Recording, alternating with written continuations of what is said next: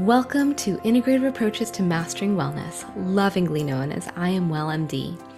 I'm your host, Santhi Tanikella, pediatrician and life coach. I help individuals who are wired and tired break free from the chains of overwhelm so they can enjoy the life they've worked so hard to create. I also help them to support their families in a more holistic way. This is episode 12, and today I'd like to talk about something we coaches call the manual. You know how your air fryer came with a manual? It's kind of like that. A manual is a booklet that's written to help us better understand how something works.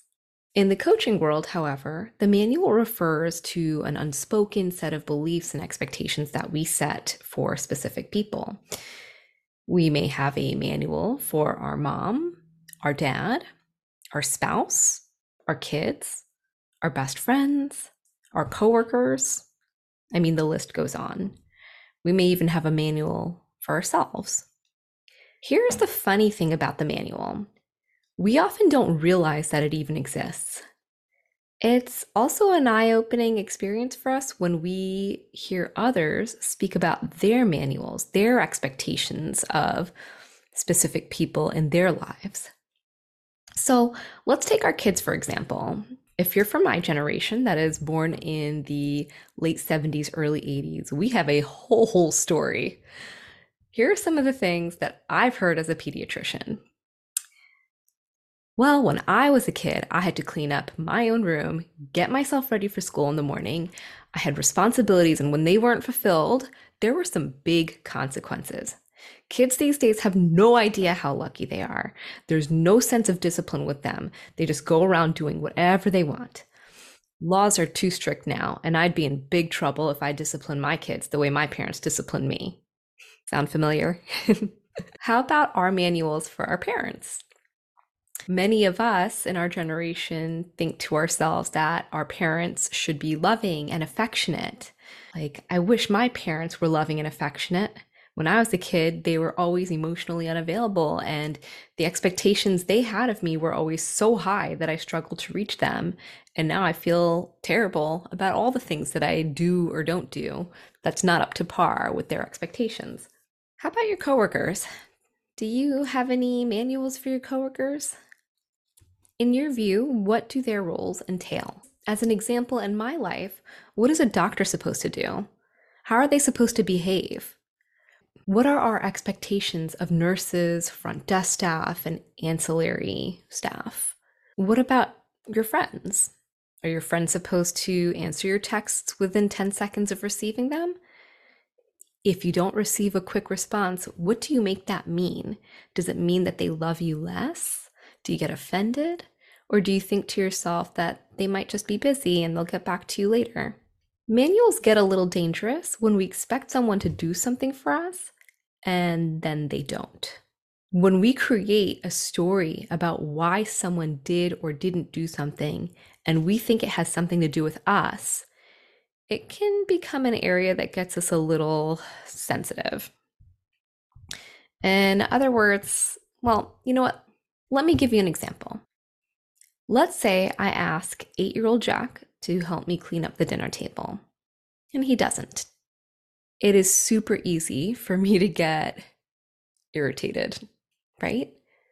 Here I am cleaning, washing dishes, putting the food away, and he's doing nothing. But he ate dinner, right? Fabulous. Great. He ate. I could really use some help right now.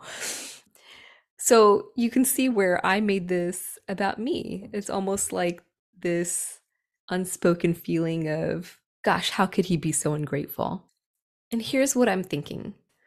When we have expectations of the people in our lives, it becomes very easy to put our happiness into their hands.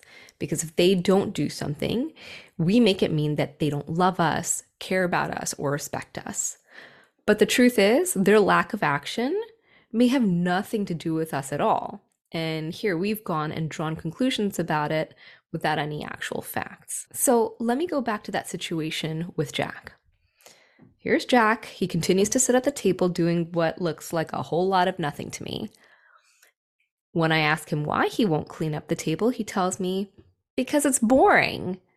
Ah, there it is. It's boring.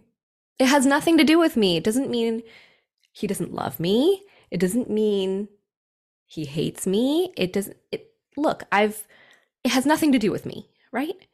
Here's the other piece. He's right.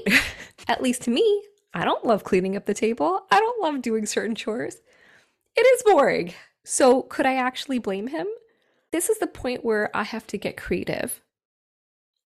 What could I do to make this situation more entertaining for both of us? What if I put some fast paced music on and say, Jack, let's set a goal for ourselves. Let's see how much of the kitchen cleanup we can do before this song is over. What do you think? And what do you think his response is going to be? He's going to be a little bit more likely to get on board because now I've made it something that's fun.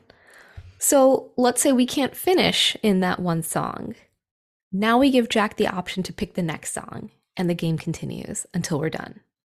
Fingers crossed, that's in a really ideal situation. So, anyway, my point is this when it comes to our expectations of others and then their actions or inactions, check in with yourself. When you find yourself inflamed because of someone else's actions or inactions, pause and ask yourself why. If you've made it mean something about you, then you might want to take a moment to explore what else could be going on, or just ask them why, point blank. You might save yourself a lot, a lot of grief. Until next time, be well. If you've liked what you heard, give us a five star rating and share this podcast with a friend. If you want to learn more information about Dr. Tanikella and what she does, visit her at iamwellmd.com and subscribe to her email list. If you'd like to get coached, she has programs for you and the whole family.